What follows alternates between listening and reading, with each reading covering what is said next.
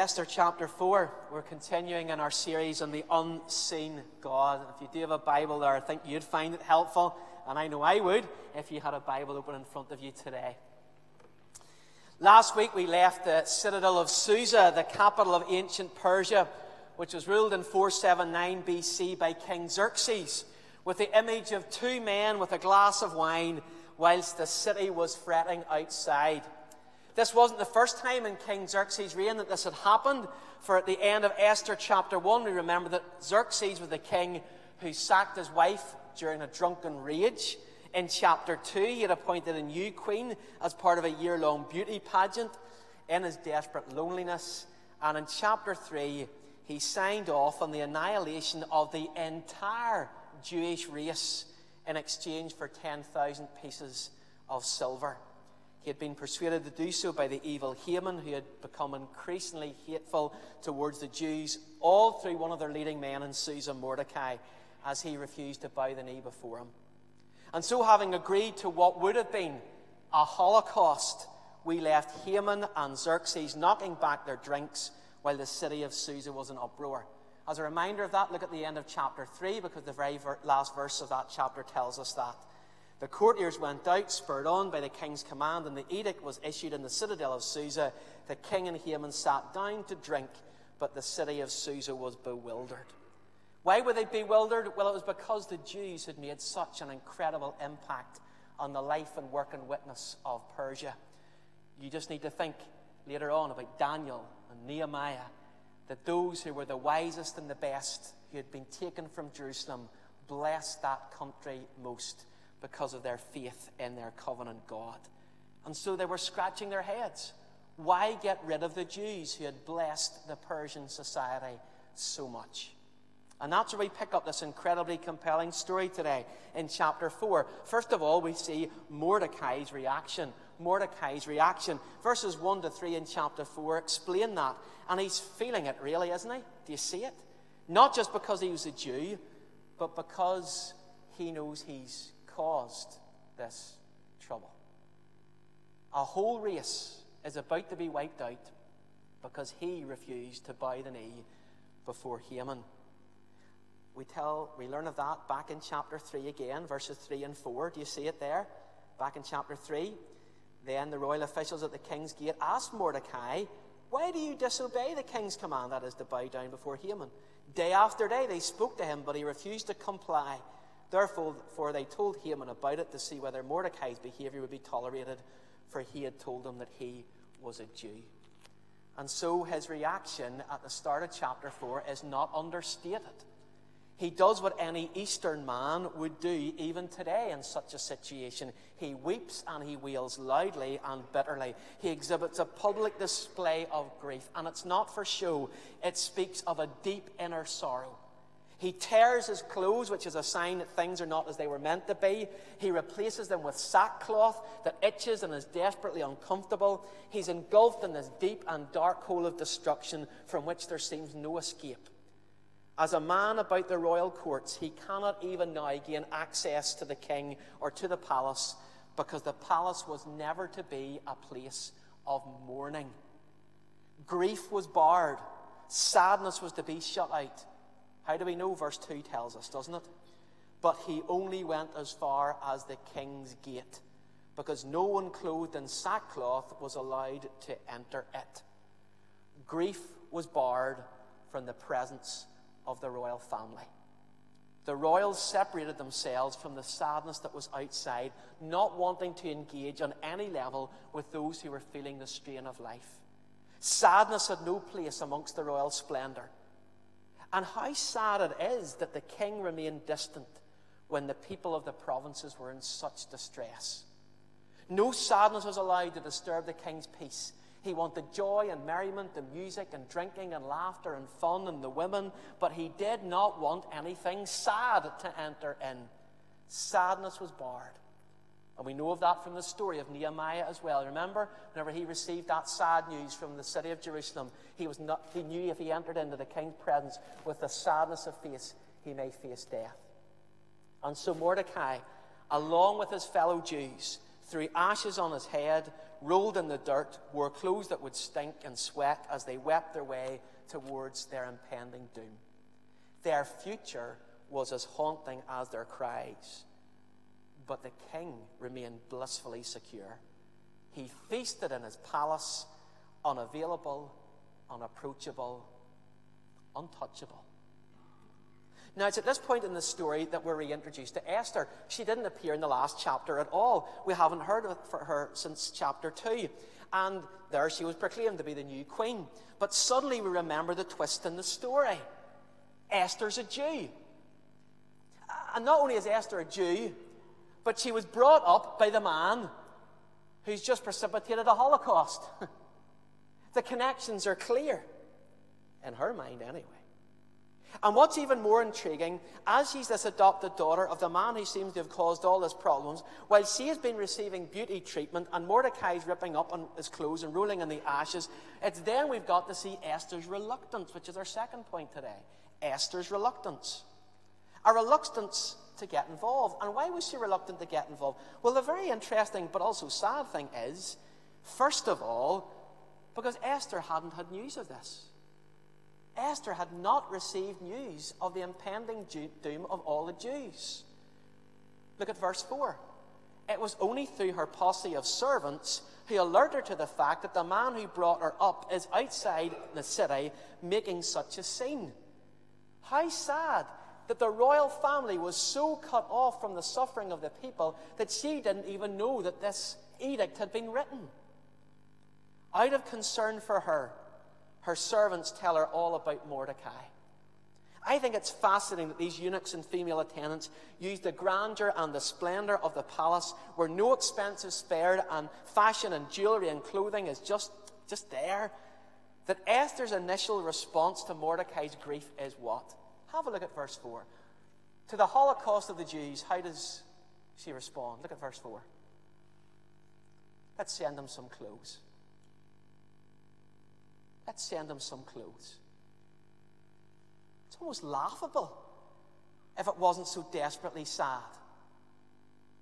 I can almost imagine the group of servants around about her, you know, describe, oh, Esther, what a scene he's making out there. But it's not that, it's what he's wearing.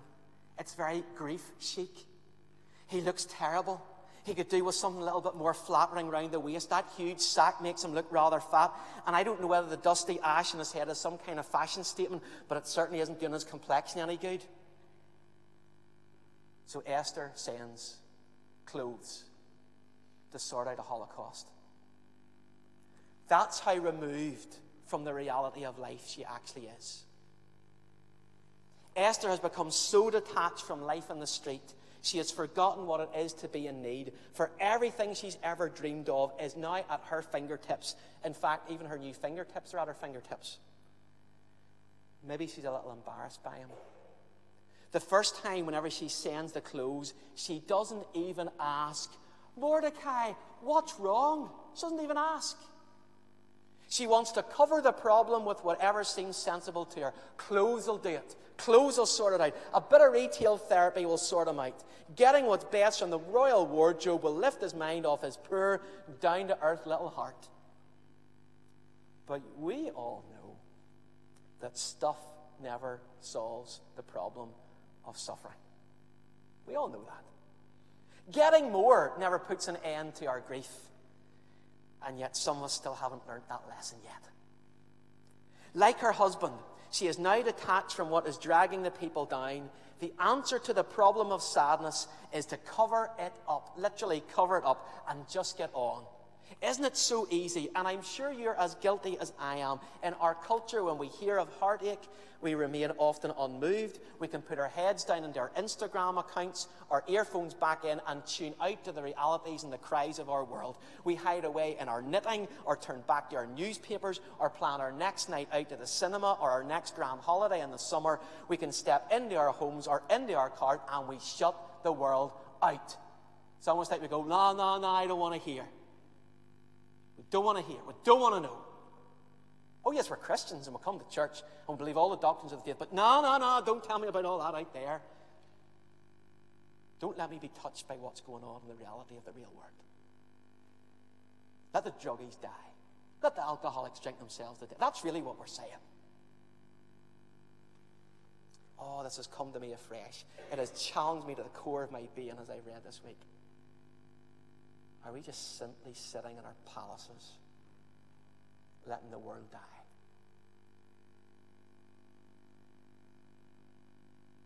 And then over the course of the next six verses, we have the very humorous sight of poor old Hathach. He's a servant connected with Esther, her loyal advisor, and it's a case of Esther to Mordecai, Mordecai to Esther, Esther to Mordecai, Mordecai to Esther, relating the news of Haman's horrific plan to eradicate the Jews. It's a case of he said to her, then she said to him, and then he said to her. But in all of it, Esther hasn't the heart to intervene in behalf of her people. She hasn't the heart. Despite Mordecai's description of the destruction to come and the fact that he's able to pass on a copy, look at verse 8. He can actually give her a physical copy of the edict to enable her to catch the serious nature of this crisis. And then we read her reply. Look at verse 11, which says her reply All the king's officials and all the people of the royal provinces know that for any man or woman who approaches the king in the inner court without being summoned to the king has but one law that they be put to death unless the king extends the gold scepter to them and spares their lives. But 30 days have passed since I was called to the king. What do we learn there? She hasn't slept with the king for 30 days. Maybe she feels she's lost favour in his eyes, and she knows for certain, and so does the whole nation, that you just don't walk into the presence of the king without an invitation. The Jewish historian Josephus helps us with this. He describes the Persian court in this way. He says that behind every pillar in the court of Persia was a man wielding an axe, prepared to pounce on any unwelcome guests. Those who enter without permission, it was a case of life or death. Mordecai urged Esther to plead with the king for mercy on behalf of the people, but Esther hadn't the heart. She was not yet prepared to risk her life before His Royal Majesty. I mean, just four chapters into the story, and the one thing that is predictable is the unpredictability of King Xerxes. You don't know what way he's going to turn. He had already ditched one wife, it wouldn't take much to axe quite literally another. Esther is honest in her assessment. She is simply not prepared to stand alone. And we must respect that. Because you see, we've got the benefit of hindsight. We know how this story ends. But Esther didn't. As she was thinking about, you know, walking in, put yourself in her marvelous high heeled sandals or whatever she was wearing those days. Terrifying. Utterly terrifying. We know how all this ends, but Esther didn't. And as Mordecai pushes on for an audience with the king, she isn't willing to put her life on the line, and who would blame her? Which leads on then to Mordecai's insistence. Look at verses 12 to 14. He's very persistent and insistent. Despite the fact there's no mention of God in these verses, this is the high point of the whole book, so it's worth us reading it together. Verse 12. When Esther's words were reported to Mordecai, he sent back this answer Do not think that because you're in the king's house, you alone of all the Jews will escape. For if you remain silent at this time, relief and deliverance for the Jews will arrive from another place. But you and your father's family will perish. And who knows but that you have come to the royal position for such a time as this? Esther had grown up in Mordecai's home. Mordecai is very clearly a man of great faith. And he knows what she should have thought.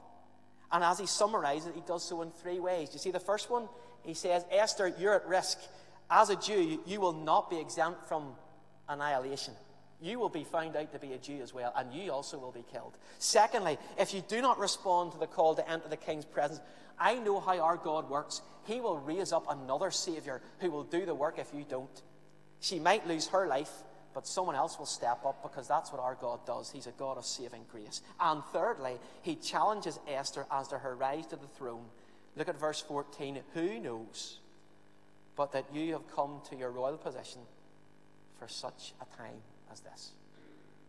Esther, he says, ask yourself this How come a Jewish girl has become the Persian queen at a time of greatest Jewish crisis? Is it by chance? Ask yourself that, Esther. Why are you there?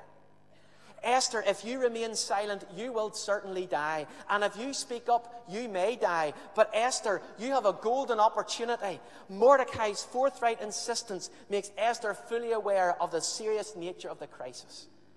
One of the commentators helps us grasp what's going on in terms of God's sovereignty and rule over drunken kings and beauty pageants and murderous threats. Some of you I know have been on cruise ships before. You know what happens on a cruise ship? Well, the passengers can decide what they do when they're on that cruise ship. They can decide when they eat and how much they eat. They can decide whether they want to go swimming or play quoits or go to the cinema or go to the entertainment that's provided. They can make their own decisions. They, can, they have their own free will on that journey for a week or 10 days or whatever. But one thing that's out of their hands entirely is where the ship's going. That's in the hand of the captain. And, folks, that is a description of God's providence and our free will.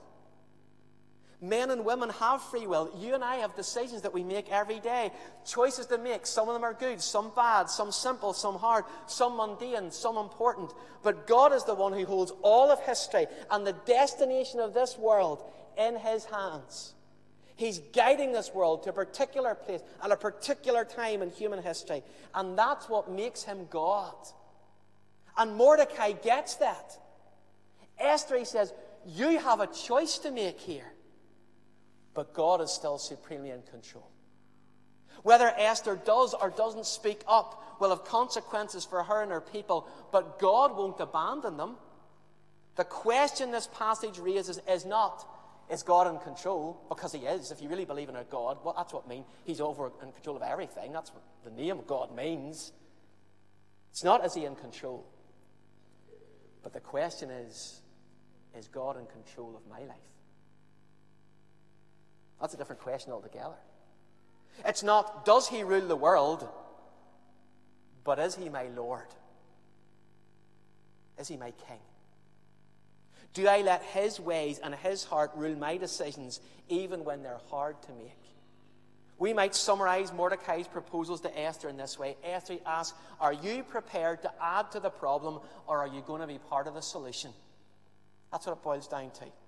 It's a good question for all of us here in Union Road today. When things are bothering us at home or at work, when life seems unfair or we feel unhappy, or something in church is concerning us, or our Christian lives are in the doldrums, let's not look around at others. Let's not see what others are doing. Let's not wait around and do nothing. Let's not add to the problem, but let's actually be part of the solution. People say, I feel that no one talks to me on a Sunday in Union Road. Do you talk to other people? I'm not involved in anything. I just hear it all going on around you. Have you volunteered to get involved in something to enjoy in that fellowship as you serve with others round about you? But even when it comes to the needs of our community, are we going to be part of the problem or part of the solution? Which leads us finally to Esther's reliance. Look at verses 15 to 17. Esther's reliance. Esther comes to realize all that Mordecai has said is true. She resolves to do as he has suggested. Aware of the risks involved, it's a matter of life and death. She throws herself upon the prayers of God's people and the fasting of God's people as well. And as we know, fasting was very much an Old Testament thing. It happened every year, once a year, on the Day of Atonement, the day when the high priest went in and offered sacrifices on behalf of the whole community of God's people.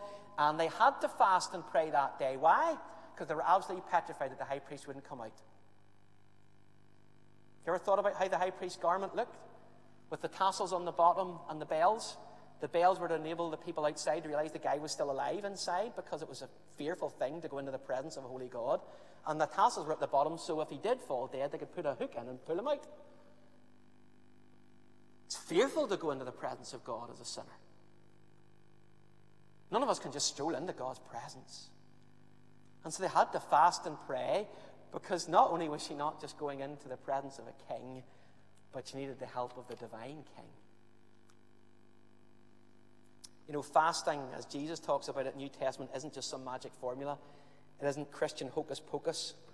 But whenever it's used sincerely and humbly and reverently, it renews our focus. It sets aside a meal. in order for us to take unhurried time to pray over a deep need, a certain problem. For all of us know what, when you're hungry, your, your senses are that bit sharper. They are. And therefore, it's in those moments we cry out to God in our emptiness, which reflects our need. I wonder when the last time was you fasted and prayed. In God's economy, prayer and fasting are gifts to be used approaching the Holy One to whom we can bring our requests. It's saying, as I've used the phrase many times here, Lord, I can't. But you can. You can. I am weak, and you are strong. As we finish today, I want to leave you three encouragements. Three things to encourage you from this chapter. Here's the first one. And why not talk about it over your side by side lunches today as well? Here's the first one Our King welcomes us. Our King welcomes us. The thrust of this story surrounds the fear of an unpredictable King Xerxes. You can't read his mood. He is unapproachable and untouched by the plight of ordinary people. You know, whenever you go to London and you want to get a glimpse of the palace, you even have to do so through a set of railings and probably a group of soldiers in front, long before you even get to see the Queen. But here we have axemen behind pillars. We have a king who waves a scepter, and people can only come if they're invited. But we have a king. We have a king who is not untouched by human weakness. Not marvelous? We have a king who did not cut himself off in the glories of heaven, but we have a king who came right down and faced human distress so much so, he came out of his royal courts and he walked the streets of this world and he touched lepers who were unclean. He shared meals with dirty fishermen. He visited homes where death had taken loved ones or all hope seemed but gone. We have a king who not only saw the burdens of this world, but did something about the burdens of this world. And he died on that cross and carried our sin and shame. We have a king who says, Come to me, all you who are weary and bowed down, and I will give you rest. Take my yoke upon me and learn from me, for I am gentle and humble of heart. And you will find rest for your souls, for my yoke is easy and my burden is light. Friends, we go to so many other places, whether it be adding clothes or whatever to cover our wants and our needs. Jesus simply says, Come. I'm here. Some of us don't know what we're missing. A king who cares. A king who doesn't wield a scepter and say, Stay away until I call you. But a king who says, Come. Come near, my king who welcomes us, who's available and approachable and accessible. Which leads me on to my second point, which I hope is so important for you as well. Don't be afraid to be sad in his presence. Don't be afraid to be sad in his presence. Mordecai was grief stricken, but King Xerxes didn't want them. But because our King, our Jesus, comes to us, we can cry and be sad and weep and mourn before our God. And on any given Sunday, it's okay to be sorrowful in this service. If you are crying your eyes out during this service, that is fine. Don't let grief be an excuse that keeps you away, but rather let that be what brings you near. Sadly, so many of our services and many of our churches today send out these signals that you've got to be upbeat, you've got to be happy, you've got to be cheering, you've got to be waving, you've got to feel part of who we are and what goes on in here. But let me assure you, you're welcome here in your grief and your sadness and your brokenness and your sorrow. You're welcome because God welcomes you. And thirdly and finally, God can use the faint hearted. Some of you will have seen this week the fear that spread across the Antrim Road in Belfast as kids were hurried to school, as pedestrians crossed to the other side of the road, and motorists swerved, believing they saw an escaped leopard from the zoo at the roadside. Fearful, overcautious people shied away from this approaching cat like figure on this busy thoroughfare, concerned for their safety, only to discover it was some child's mother who had walked out in her jammies and dropped her leopard's print dressing gown at the side of the road. True story. Look it up later, I know you will. The fear was real, but that was not an enemy that would bite. For Esther, her fear was the king would snap, that he would bite. And she says herself, If I perish, I perish. The uninvited entrance into Xerxes' presence could be her exit from this life forever. But she goes propelled by an outpouring of prayer and the knowledge of the support of God's people. She turns the theory of what she knows of the greatness of her God, the covenant saving God, the promise keeping God, the one who is the great I am, as he revealed himself to his people all those years ago, the all saving, never dying, king above all kings, the God of Noah and Abraham and Moses and David and Mordecai, is our God. He's our God. He hasn't changed one bit. The God who loved this world so much that he gave. He gave his son. He did something. Thank God he did not theorize with us. He, he didn't sit and think, it would be nice to save them. It, it would be lovely if I could find a way to save sinful mankind. But he did something. Praise God, we don't simply believe in a theory that we follow, but a living person of Christ who changes us forever. The issue is not so much what you think about the gospel, but what have we done with the gospel that saves? What do we sing often here, Union Road? All I have is Christ.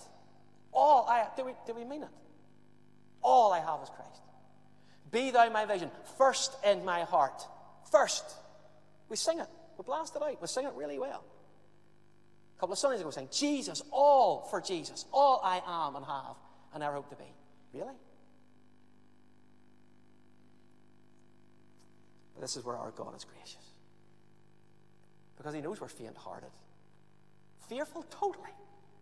My knees are knocking as I'm standing here before you today. And every Sunday when I stand here. Outcomes uncertain. For some of you, the outcome this next week of whatever's lying ahead of you, you just don't know.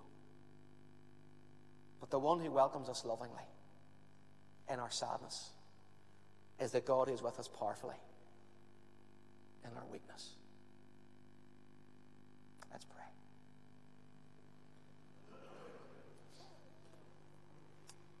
God our Father, be gracious to us as we come before you as those who are faint hearted and fearful, with outcomes uncertain and the way I've had, maybe for many of us, bleak. But we know, O oh God, that we can come into your presence in the saving name of Jesus Christ because he has told us to come.